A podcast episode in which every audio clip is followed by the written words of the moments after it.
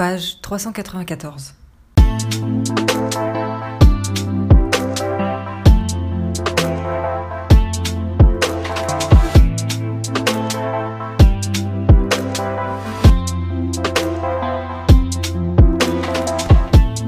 Salut, c'est Adoria. Bienvenue dans Page 394, un podcast dédié à la littérature et à l'expérience de la lecture. Tu écoutes actuellement l'épisode 4 de la saison 2. Alors tu te demandes certainement où je suis passée pendant ces quelques dernières semaines. Je ne m'étendrai pas forcément sur le sujet, mais sache que par rapport à mes premiers épisodes, où je te disais que bon, la lecture et moi c'était pas top, je suis revenue à un rythme de lecture qui me correspond un peu plus, toujours pas au top du top de ma forme, mais j'ai quand même lu cet automne et j'ai beaucoup lu de science-fiction. C'est un genre qui m'accompagne beaucoup dans l'audiovisuel depuis des années et des années, voilà, mais que j'ai beaucoup moins lu, étrangement. Je me suis assez peu jusqu'à maintenant penché sur vraiment des ouvrages de science-fiction, même si j'ai lu quelques classiques du genre évidemment, et que je parviens à peu près à distinguer tous les sous-genres, même s'il y en a beaucoup, etc. Enfin, je m'y retrouve, c'est quelque chose qui m'est familier, mais j'avais jamais fait vraiment de profonde incursion dans la littérature de science-fiction. Ce que j'ai fait cet automne avec quelques ouvrages et dont j'aimerais te parler aujourd'hui.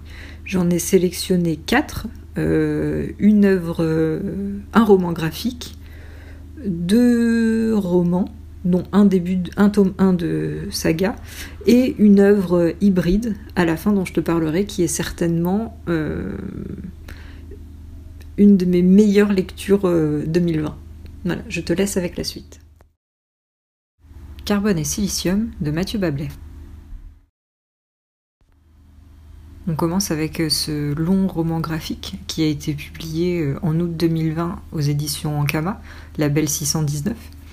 Donc c'est une longue BD de quasi 300 pages, éditée en grand format dans une très très belle édition.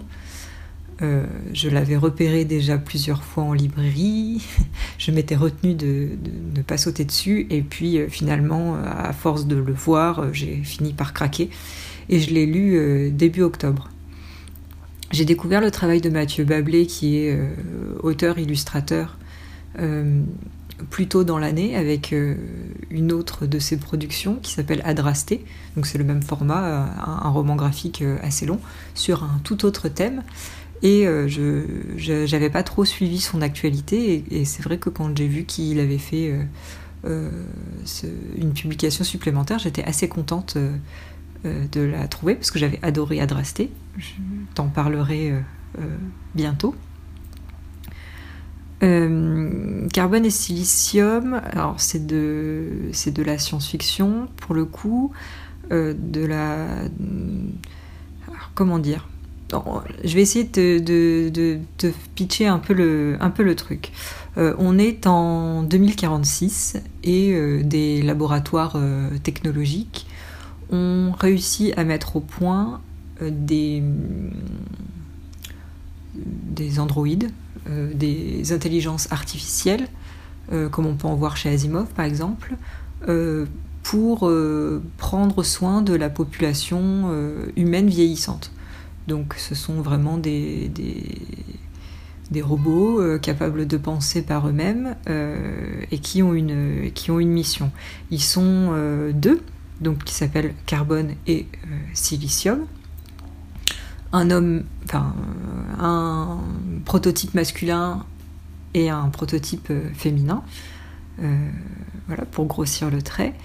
Et ils sont tous les deux connectés au réseau, donc ils ont accès à tout ce qui se passe sur Internet. Donc tout le savoir qu'il y a sur Internet se trouve dans leur cerveau. Ils ont évidemment la capacité de réfléchir, et ils sont élevés en huis clos, au contact de très peu d'humains, dans un laboratoire.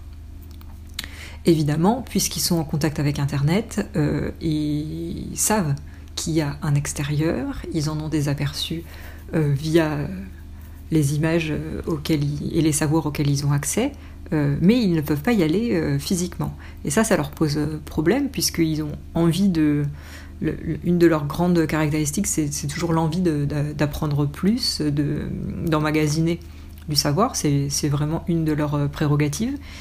Et un jour, ils vont tenter de s'enfuir.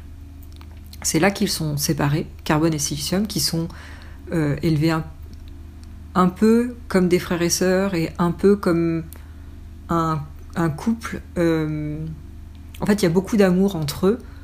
C'est à la fois un amour fraternel et bien plus que ça, c'est une connexion qui peut y avoir comme des jumeaux ou comme des âmes sœurs ou quelque chose comme ça. Ils sont vraiment extrêmement...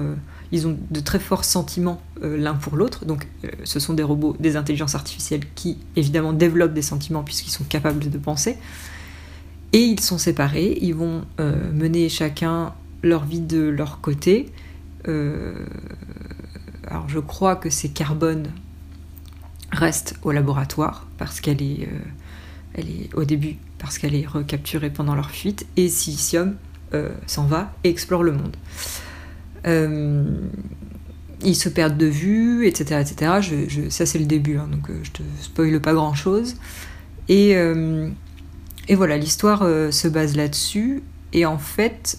Étant donné que ce sont des intelligences artificielles, ce sont des êtres qui sont amenés à vivre beaucoup plus longtemps que les humains. Donc l'histoire court sur plusieurs centaines d'années. Donc ça c'est un élément qui est très intéressant parce qu'on voit en toile de fond l'évolution humaine avec sa politique, les choix éthiques que fait l'humanité dans la législation, etc., notamment par rapport à ces intelligences artificielles et au statut qu'on peut leur accorder, parce que Carbone et Silicium sont les premiers, mais ensuite en sont fabriqués plein en série, sur leurs modèles, sur d'autres modèles que des entreprises concurrentes fabriquent, et évidemment, ces intelligences sont de plus en plus nombreuses, et à un moment donné, la question de leur statut se pose. Statut légal, dans la loi, et puis comment les considérer aussi dans la société humaine, puisque ce ne sont pas des humains, mais ils ont des sentiments, une sensibilité, une intelligence humaine. Donc voilà, c'est toutes ces questions-là qui sont posées dans Carbone et Silicium. Il y a, comme dans toutes les œuvres de Mathieu Bablet, beaucoup de réflexions de fond sur l'humanité et ses dérives et les absurdités du monde dans lequel on vit. Enfin, c'est une grande métaphore de la société actuelle, avec de l'anticipation évidemment, parfois pour grossir le trait, parfois pour explorer certaines pistes. Mais voilà, Mathieu Bablet s'inspire de ce qu'il a sous les yeux et il en fait ressortir des choses extrêmement intéressantes avec un regard très critique, mais pas j'allais dire méchant pour autant. Il est cynique parfois, il est dur, mais c'est juste en fait, et il n'en oublie pas la part émotionnelle. Ici, cette part émotionnelle n'est pas développée par les protagonistes humains, même s'il y en a quelques-uns, et même s'il y a des éléments qui sont distillés, comme la relation mère-enfant par exemple, surtout au début. Les liens familiaux, tout ça. Là, il explore tout le côté émotionnel avec la relation que Carbone et Silicium vont avoir l'un avec l'autre, tous les deux avec des aspirations très différentes, des luttes très différentes. Il y en a une qui va vraiment vouloir aider d'abord l'humanité, puis ensuite ses semblables intelligence artificielle à échapper à l'humanité qui se veut de plus en plus persécutante, je ne sais pas si ça se dit en français, envers elle et ses semblables. Et puis il y a Silicium qui lui veut plutôt explorer toute la planète en gros, et voir tous les paysages possibles, et qui se place vraiment en marge de tout ce qui se passe par rapport à ça. Et, euh, Et à la fin, il se passe quelque chose de très émouvant. Il me semble que j'ai pleuré, d'ailleurs. C'est un roman graphique qui est assez lourd. Il y a beaucoup d'intertextualité. Il y a beaucoup de choses cachées. Je l'ai lu qu'une fois, mais je pense que largement une deuxième lecture me fera du bien.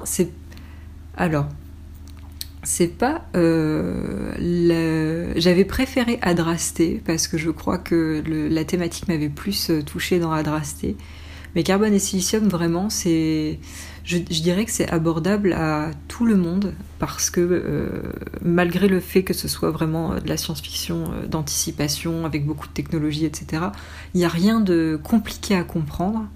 Et c'est le genre d'œuvre où plus on la lit, plus on trouve de réflexion dedans, plus on pioche de choses dedans. Et c'est une œuvre aussi qui éduque un peu, qui apporte un nouveau regard, qui est vraiment très pertinente à mon sens, comme toutes les BD de Mathieu Bablet. Et alors ça, c'était pour l'histoire. Et ensuite, un petit mot quand même sur tout l'aspect graphique. C'est une BD absolument magnifique. La couverture donne le ton. Et ensuite, à l'intérieur, j'ai beaucoup aimé les couleurs, le traitement des personnages, la différence qu'il arrive à faire entre le moment où on se trouve dans notre réalité et les moments où les intelligences artificielles sont dans le réseau. Donc là, il y a d'autres couleurs qui sont utilisées. Il y a beaucoup de portraits, la mise en page est magnifique. Enfin, vraiment, pour moi, c'est un objet d'art. Et c'est pour ça que j'étais prête à investir, en fait, vraiment à l'acheter en papier et à le conserver dans ma bibliothèque parce que c'est vraiment un très très bel objet. Donc voilà, ça c'est une de mes meilleures lectures, je dirais, de l'automne, probablement de l'année aussi. D'ailleurs, j'en reparlerai bientôt, de mes meilleures lectures 2020. Et globalement, si tu as la possibilité de le feuilleter en librairie, je t'invite à le faire, et évidemment de lire Carbone et Silicium. Je pense que vraiment, même si on n'aime pas la science-fiction, on peut y trouver beaucoup de nourriture intellectuelle. The Expanse, tome 1, L'éveil du Léviathan, de James Corey. The Expanse est une saga en 9 tomes, dont le 9e et dernier paraîtra aux États-Unis l'année prochaine. Elle a été publiée en France à partir de 2014 aux éditions Actes Sud dans la collection Exofiction. C'est une saga qui a été popularisée parce qu'elle a été adaptée en série télé, d'abord sur la chaîne Syfy et ensuite très récemment sur Amazon Prime. Moi, j'avais commencé par la série télé au moment où la saison 1 était sortie il y a quelques années, et j'avais pas du tout aimé. J'ai pas les détails, mais je gardais un sentiment assez négatif par rapport à ça. J'avais pas trouvé ça intéressant, j'avais trouvé que c'était brouillon, que je comprenais pas tout, etc. Et puis récemment, cette série est revenue à moi via mon entourage, en fait, qui m'a dit: mais si, vraiment, tu devrais réessayer parce que c'est quand même une très bonne série, l'histoire est vraiment bien, réessaye.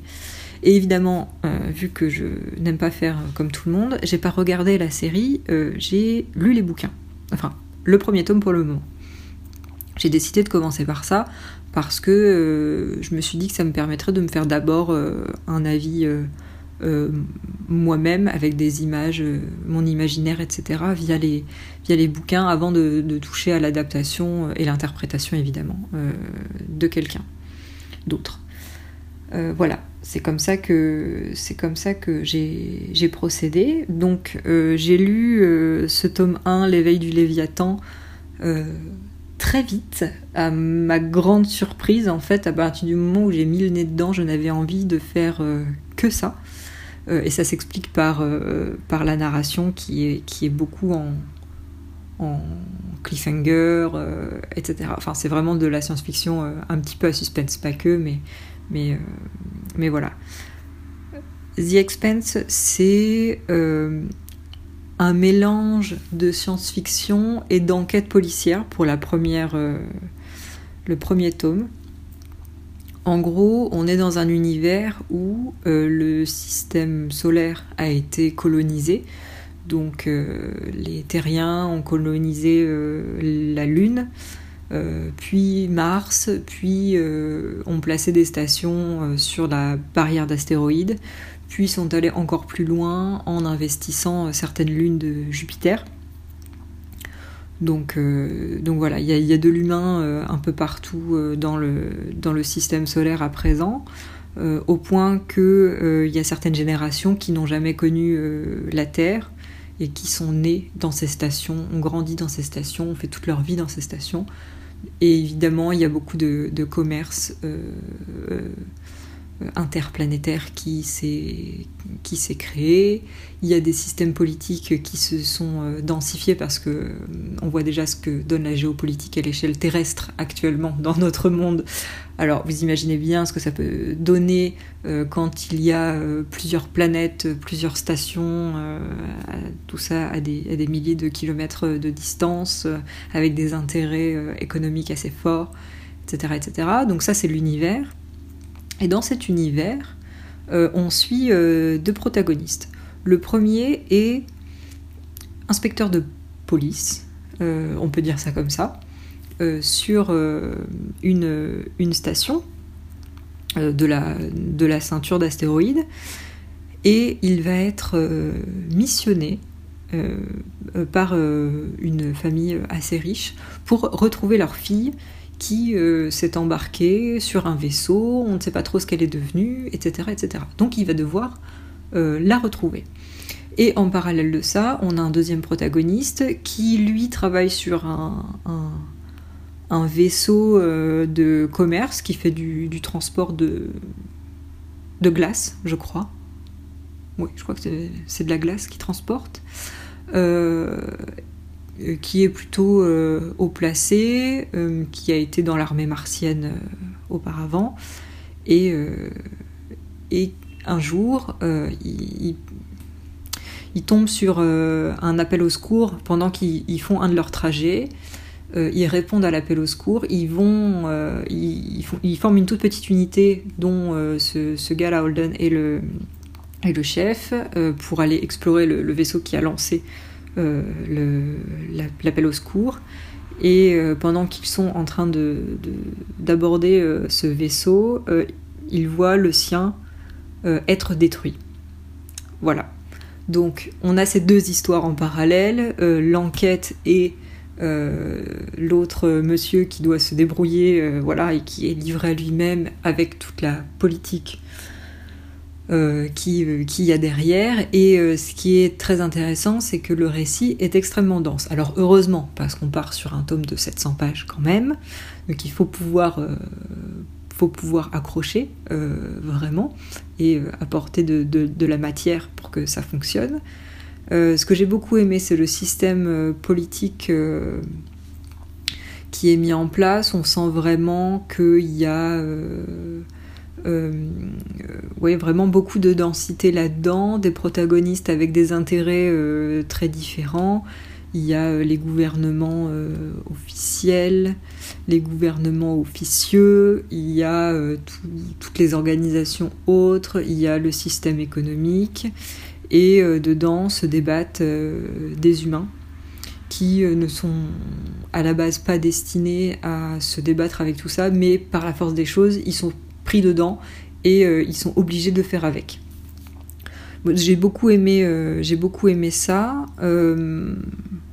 J'ai beaucoup aimé le portrait du policier, donc Miller, parce que au début il est très caricatural, mais ensuite vraiment il prend de la profondeur et de l'épaisseur. On se rend compte qu'il n'est pas que cet archétype du policier qui s'est fait quitter par sa femme et qui est devenu alcoolique, qui est en fin de carrière, sur le déclin, et qui ne sait pas quoi faire de sa vie. Donc on explore tout ça, mais vraiment en profondeur dans le cliché, jusqu'à lui donner beaucoup plus de texture. Il y a beaucoup de réflexions sur le sens de la vie, ce qu'on peut faire à sa propre échelle, sur la mort aussi, parce que la mort est très présente dans cette histoire. Voilà, en gros. Et puis par contre l'autre personnage, le deuxième, Holden, j'ai moins aimé parce que lui c'est l'archétype du loyal bon. Pour ceux qui jouent au jeu de rôle, ils savent de quoi je parle. C'est le gars qui veut toujours être droit dans ses baskets, qui est beau, qui est honnête, qui fait tout bien tout le temps et qui est du coup hyper lisse. J'espère que ça changera à l'avenir. Alors il en est pas désagréable, il n'est pas le loyal bon au point où c'en est hyper chiant. Par contre, il est prévisible, il a beaucoup moins d'épaisseur et ça, voilà, il souffre de la comparaison avec Miller qui lui devient beaucoup plus intéressant à mon sens. Au-delà de l'univers et des personnages, il y a évidemment plein de personnages secondaires sur lesquels je m'attarderai pas parce que ça, sinon on pourrait en parler des heures. Mais il y en a de très intéressants et qui, je pense, vont prendre beaucoup d'ampleur dans la suite, en tout cas qui ont un gros potentiel. Donc ça, j'ai beaucoup aimé cet entourage et ces pistes lancées pour la suite. Et ce que j'ai beaucoup aimé dans ce premier tome, c'est la trame narrative. Alors, il y en a qui ne vont pas du tout aimer ce genre de trame narrative parce que c'est à base de cliffhanger, de mort, de surprise, parfois d'explosion, de retournement de situation, etc. etc. Moi, j'ai vraiment eu, au début, l'impression de lire une série télé. Alors, c'est bien et pas bien en même temps. C'est bien parce que vraiment, à chaque fin de chapitre, on se dit mais qu'est-ce qui va se passer ensuite ? Alors ça, c'est super, surtout pour moi qui était dans une passe où j'avais vraiment du mal à lire. Ça m'a vraiment redonné le goût à la lecture et vraiment je n'avais envie de faire que ça, donc c'était très bien. Par contre, ça peut être assez fatigant à la longue. Heureusement, il y a de très grosses phases d'action qui sont alternées avec des phases beaucoup plus de description, de réflexion, de manigances politiques qui demandent plus de temps, etc. Donc il y a un certain équilibre qui se trouve, c'est plutôt agréable. D'ailleurs, la première partie du roman est très dans l'action, alors que la deuxième est beaucoup plus, j'allais dire, beaucoup plus ronde. ça ne se dit pas, mais un peu plus calme, on va dire, un peu plus dans la réflexion. D'ailleurs, c'est là que Miller prend beaucoup d'épaisseur. Et voilà, moi j'ai beaucoup aimé ça. Il y a quelques éléments quand même qui m'ont un peu déplu. Ce que je peux te révéler sans trop te spoiler, c'est que en gros, tout ce premier tome lance les bases de quelque chose. En fait, il y a une molécule extraterrestre qui était en dormance en fait dans notre système solaire et qui est réveillée, et évidemment qui va mettre le bazar. Donc ça, c'est vraiment, on voit, ça s'appelle l'éveil du Léviathan, donc c'est pas pour rien, on voit tout l'éveil de cette molécule, ou protomolécule comme il l'appelle, dans ce premier tome. Certains éléments que j'attendais au tournant sont arrivés et ont fait un flop pour moi. Voilà, je te dirai pas quoi parce que ça sert à rien de te spoiler, mais j'ai été frustrée par moments. Il n'empêche que ça n'a pas enlevé trop d'intérêt à la lecture. Pour moi, vraiment, les gros points forts en fait qui se dessinent pour cette saga, même si je n'ai lu que le premier tome, c'est la gestion de la politique. C'est une grosse intrigue géopolitique avec beaucoup de protagonistes, beaucoup de personnages, comme on pourrait le voir en fantasy en fait. Si on prend, je sais pas, des romans de fantasy où il y a beaucoup, où c'est vraiment beaucoup de géopolitique, comme Bon bah là j'ai pas d'exemple évidemment qui me viennent en tête, mais en gros c'est ça, c'est comme s'il y avait plusieurs royaumes avec plusieurs rois et qui se tapaient dessus parce qu'ils voulaient conquérir des terres ou quoi. Et ben là c'est la même chose mais transposée dans la science-fiction, donc ça c'est quelque chose que dont j'ai l'habitude, que j'ai reconnu et que j'aime beaucoup, et là en plus ça a un autre intérêt puisque ça se passe, c'est un space opéra, donc ça se passe dans l'espace, c'est un autre univers, donc j'ai vraiment beaucoup aimé. J'ai aimé aussi l'anticipation de ce que pourrait faire la conquête du système solaire, avec tout ce que ça implique, notamment en termes de technologie et toutes les questions autour de la gravité. La gravité, c'est un thème qui revient beaucoup parce que, évidemment, quand on est et grandit en gravité artificielle, il y a des modifications sur le corps humain qui sont prévisibles. On le sait, hein, les gens qui séjournent dans l'ISS, quand ils reviennent sur Terre, eh ben, ils ont grandi de quelques centimètres, leurs articulations ont pris un coup, etc., etc. Et ça, c'est un élément qui est traité. J'ai trouvé ça très intéressant, plutôt crédible en plus dans la manière dont c'est abordé. Et puis évidemment, toutes les questions de racisme que ça implique, parce que là, il n'est pas question de blanc, de noir et d'arabe pour caricaturer, mais il est question de terriens, de martiens, de ceinturiens, donc les gens qui habitent dans la ceinture d'astéroïdes, etc., qui n'ont pas les mêmes apparences physiques puisque la gravité sous laquelle ils ont grandi n'est pas la même, et il y a des particularités qui se dessinent aussi en termes de langage. Ils ne partagent pas tous le même langage. Il y a des patois qui se développent, des argots dans certaines parties du système solaire. Donc ça crée des incompréhensions, des frictions, etc.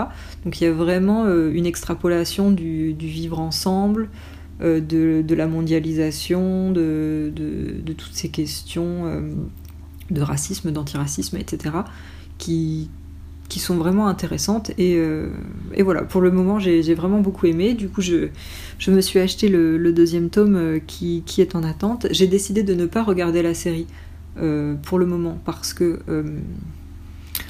en discutant avec mes amis, je me suis rendu compte qu'il y avait beaucoup de choses qui avaient été ajoutées à la saison 1, qui n'apparaissait pas dans le premier tome des bouquins, des choses qui sont anticipées sur le deuxième tome. Donc je vais essayer de lire tout ce qui couvre l'intégralité de la série pour le moment, et éventuellement regarder la série après, même si ça me tente pas trop parce que j'ai revu des images et vraiment l'esthétique me plaît pas, et c'est loin de ce que j'avais imaginé, donc c'est une interprétation qui est loin d'être la mienne, donc j'ai vraiment peur de ne pas aimer et que ça me pollue un peu les images que je me suis créées, mais bon bref, de toute façon je t'en reparlerai certainement, et voilà ce que j'avais à dire sur l'éveil du Léviathan.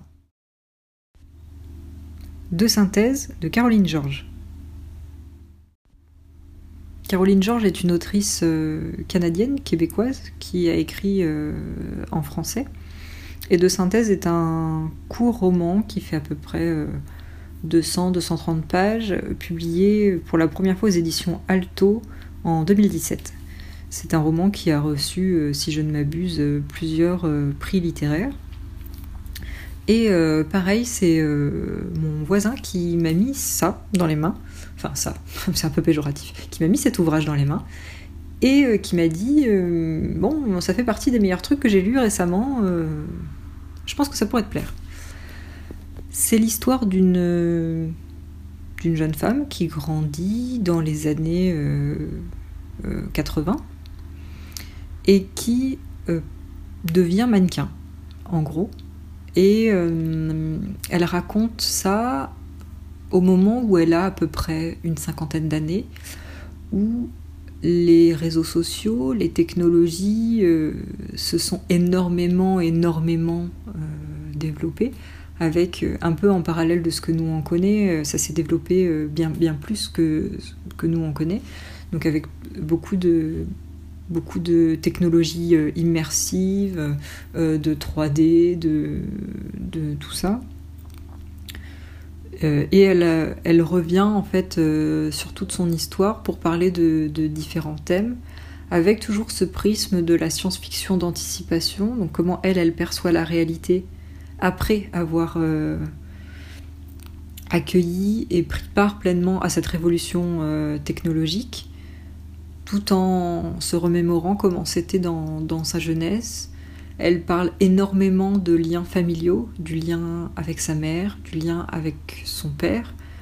Elle a grandi dans un contexte assez difficile avec un papa alcoolique, une maman qui n'est pas mieux, des violences verbales, parfois enfin, pas trop physiques mais quand même. Et ce qu'il y a de très intéressant, c'est que cette femme adulte qui revient sur sa jeunesse explore des thématiques qu'on voit assez peu en science-fiction. Donc d'abord ces liens familiaux dont l'exploration est très poussée, mais aussi le thème de l'image, de soi, de la construction de soi. Cette jeune fille devient mannequin, donc elle est... Un peu par hasard, elle devient mannequin en fait. Elle est repérée un jour dans un concours de beauté auquel elle participe pour faire comme toutes les petites filles, enfin les adolescentes de son collège. En gros, elle participe et elle est repérée à ce moment-là parce qu'elle a une expression très neutre sur le visage. C'est une expression qu'elle s'est construite parce qu'elle regarde beaucoup la télé, parce qu'elle veut passer inaperçue, elle veut pas forcément attirer l'attention sur elle, mais en même temps elle veut s'intégrer. Voilà, et cette expression très neutre va taper dans l'œil des gens qui sont là pour regarder les jeunes filles et en faire des top modèles en gros, et c'est ce qui va lui permettre d'avoir une carrière internationale. À l'âge de 16 ans, elle arrive à partir de chez ses parents, et là se construit toute une relation à elle-même qui passe par le prisme de ces images, des images que les autres construisent sur elle quand elle pose pour un photographe. Donc au moment où elle est maquillée, elle est coiffée, elle est habillée, c'est comme si elle devenait une autre personne, et elle dit que elle ne vit que dans ces moments-là. Donc c'est quelque chose de très fort dans la psychologie et de la construction d'une jeune fille. Et puis plus tard, à l'âge adulte, elle se construit via un avatar, un personnage virtuel qu'elle peut manipuler dans tous les sens. Ce personnage est en 3D, elle lui donne des coiffures, des vêtements, c'est elle qui choisit son type de peau, son grain de peau, la couleur de sa peau, la forme de son anatomie, elle choisit tous les détails en fait, elle crée cette espèce d'alter ego grâce à cette technologie, et elle ne vit que pour faire vivre cet alter ego. Donc elle se renferme en fait chez elle ne sort plus de chez elle développe une agoraphobie, voilà, et tout vient être bousculé chez cette femme de 50 ans qui s'est construite comme ça quand sa mère tombe malade et qu'elle est à l'hôpital, et que son père l'appelle en lui disant « Il faut que tu viennes. Faut que tu viennes voir ta mère. » Et c'est à ce moment-là, en fait, que tous les... Donc ça, c'est... La maman tombe malade au début, et c'est à ce moment-là que tous ses souvenirs lui reviennent, et qu'elle retravaille ce lien qu'elle a avec sa famille, à sa mère, à son père, et évidemment au lien qu'elle a... avec elle-même, puisque c'est dans ce contexte-là qu'il a commencé à se développer et qui fait qu'elle est devenue ce qu'elle est à ce moment-là. J'ai trouvé ça très intéressant parce que la science-fiction est ici un prétexte pour explorer des thèmes qui sont bien réels chez nous. On le sait que les réseaux sociaux, le mannequinat, toutes les images commerciales qu'on balance aux petites filles, aux adolescentes et aux femmes plus tard conditionnent énormément la manière dont elles vont se percevoir, dont elles vont percevoir leur physique, l'image qu'elles ont d'elles-mêmes, tous les complexes qu'elles peuvent développer, tous les standards auxquels elles veulent coller, etc. Dans le monde occidental, ça crée des ravages. Je parle que du monde occidental parce que c'est ce que je connais et ce que, comme tout le monde, je subis Voilà, je ne me permettrai pas de faire des comparaisons pour d'autres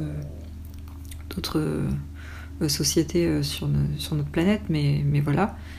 Et j'ai trouvé ça vraiment très émouvant, très juste. On sent que en Amérique du Nord, en fait, au Canada, c'est quand même quelque chose de très prégnant, parce que les États-Unis sont juste à côté, il y a une très très forte influence. Voilà, l'Amérique du Nord, on est en plein dedans. En Europe, c'est pareil et différent à la fois. Enfin, voilà, je suis sûre que tu comprendras si tu lis cet ouvrage. Et j'ai trouvé qu'en 200 pages, l'autrice réussissait vraiment à rendre quelque chose. Je me demande à quel point cette œuvre peut être personnelle et à quel point elle a puisé dans son expérience à elle, parce que vraiment, ça paraît tellement réaliste et tellement juste. Et voilà, c'est à la fois dans le détachement et l'émotion. Il y a on parle beaucoup de lumière, je sais pas, il y a quelque chose dans ce roman qui m'a beaucoup plu, parce qu'il est vraiment très différent de ce que j'avais pu lire en science-fiction actuellement. Alors, si pour The Expanse, il y avait énormément de batailles, d'explosions, d'actions, etc., dans ce roman-là, pas du tout. Voilà, on n'est pas du tout sur le même registre, mais ça m'a également beaucoup plu, et je pense que c'est une bonne porte d'entrée pour la science-fiction. Alors, c'est pour des personnes qui ont l'habitude de lire Annie Ernaux, par exemple, ou Marguerite Duras, ou ce genre de récit du réel, de récit féminin, de la construction d'une femme, de ce que ça veut dire, en fait, d'être une femme dans notre monde. Ça parlera, mais là, avec la touche en plus de science-fiction qui amène un éclairage différent. C'est vraiment une écriture chez Caroline Georges très intime. J'ai beaucoup aimé, et Caroline Georges n'est pas que autrice, elle est artiste plasticienne avant tout, et ça se sent, en fait, dans les descriptions qu'elle fait des corps, dans tout le traitement de l'image et de l'image de soi qu'elle donne, et j'ai trouvé que c'était vraiment très très bon. Je lirai d'autres écrits de Caroline Georges. J'ai pas encore été regarder ses œuvres plastiques, mais en tout cas, c'était une très bonne découverte, et je la recommande à toutes les personnes qui s'intéressent à ces thèmes-là. Tales from the Loop de Simon Stallenhag. On termine avec une de mes œuvres chouchoutes de cette année 2020, sur laquelle je suis tombée un peu par hasard, et qui a beaucoup alimenté mon imaginaire, on va dire ça comme ça. Tales from the Loop, le titre n'a pas été traduit en français, mais il y a quand même une version traduite de l'ouvrage qui est parue aux éditions Design Studio Press en 2015. L'ouvrage de base a été écrit en suédois et traduit en anglais en 2014. Moi, je l'ai lu en anglais, ça passait très bien. Et donc, Tales from the Loop, ce serait en traduction les contes de la boucle. The Loop, la boucle, c'est le nom d'un accélérateur à particules qui, dans l'univers de cet ouvrage, a été installé en Suède, dans une région assez rurale en Suède, construite dans les années 60, puis désaffectée au début des années 90. Ces contes de la boucle, en fait, ce sont les souvenirs d'enfance d'un homme qui a grandi dans cette région-là, et qui se souvient de comment c'était. Alors, je ne sais plus si c'est s'il grandit quand la boucle est encore en action, ou si c'est juste après. En tout cas, il doit grandir fin des années 80, début des années 90 dans cette région-là. Donc, c'est une réalité alternative, hein, puisque cet accélérateur à particules n'a jamais existé dans notre réalité. Il y en a d'autres qui existent, notamment un en France. Mais pas en Suède. C'est une technologie qui a été développée après la Seconde Guerre mondiale par rapport au nucléaire, tout ça. Je ne vais pas rentrer dans les détails parce que c'est un chapitre technologique que je connais très mal et il n'y en a pas forcément besoin en fait pour comprendre l'œuvre. D'ailleurs, c'est partiellement expliqué au début et ça suffit amplement à comprendre ce qui se passe. Et en fait, ce qui m'a beaucoup plu dans cette œuvre, premièrement, c'est le format. Alors, c'est pas un roman et c'est pas une œuvre graphique, bien que il y ait du texte et des illustrations. L'auteur, qui est suédois et dont je ne reprononcerai pas encore une fois le nom, de toute façon tout est écrit quelque part dans la barre d'infos ou quoi que ce soit, ça se retrouve facilement, est avant tout un artiste graphique qui fait du dessin en gros, du dessin de science-fiction, et il a imaginé cet univers-là dans la région dans laquelle il a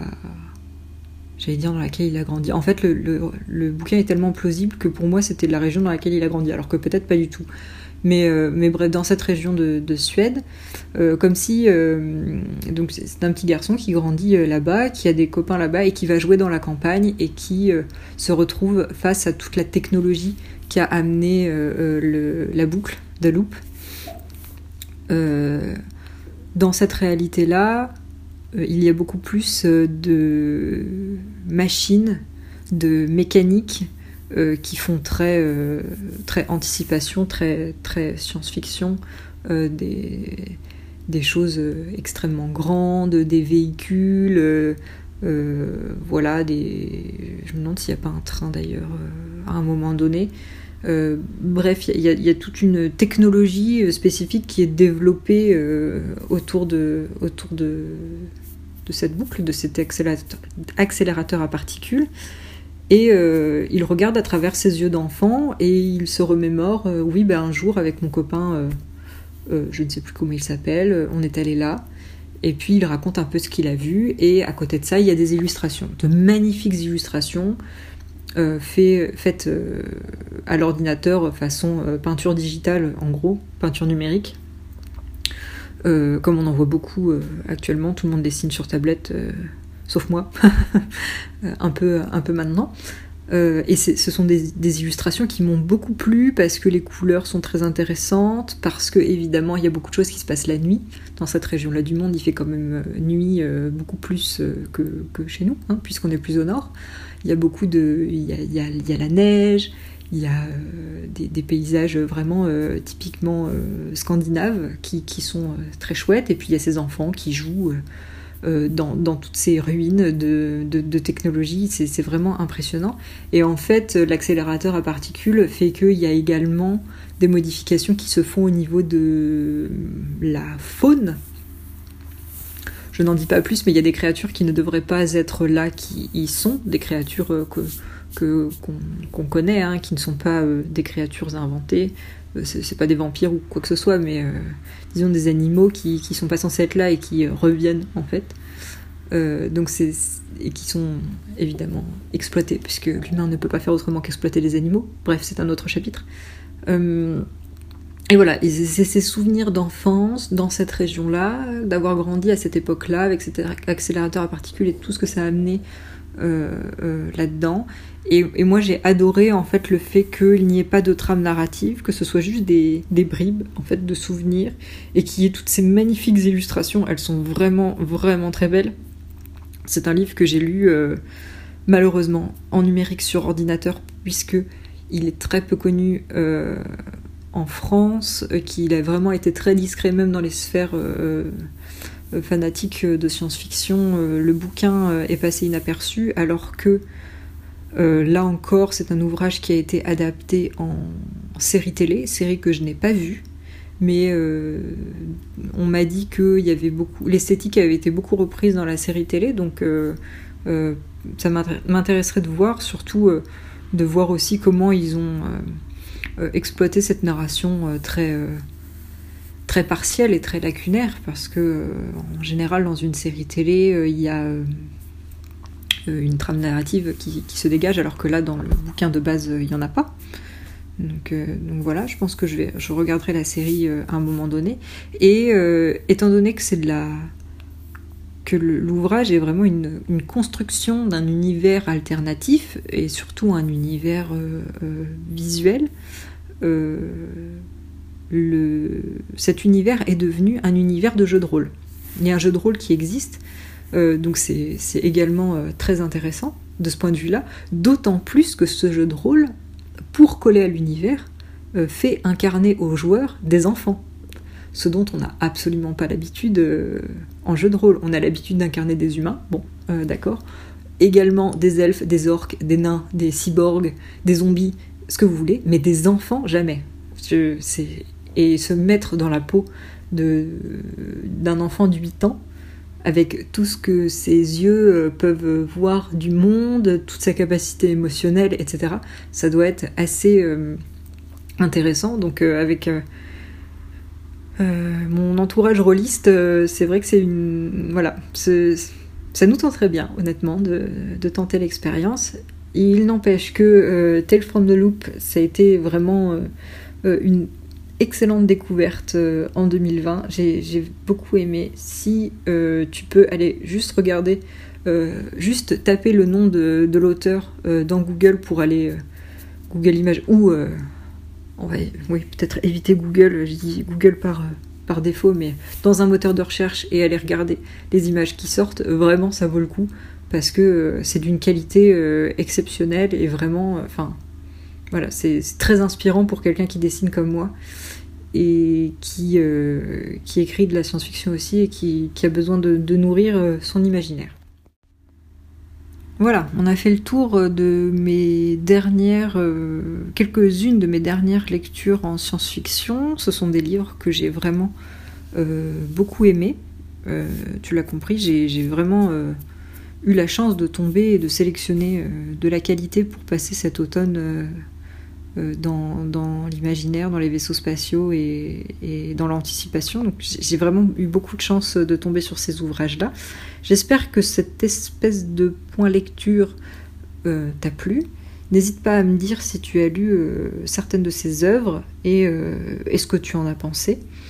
Et on se retrouve bientôt pour un prochain épisode que j'ai déjà prévu. Si tout va bien, je vais te parler de mes meilleures lectures de l'année 2020.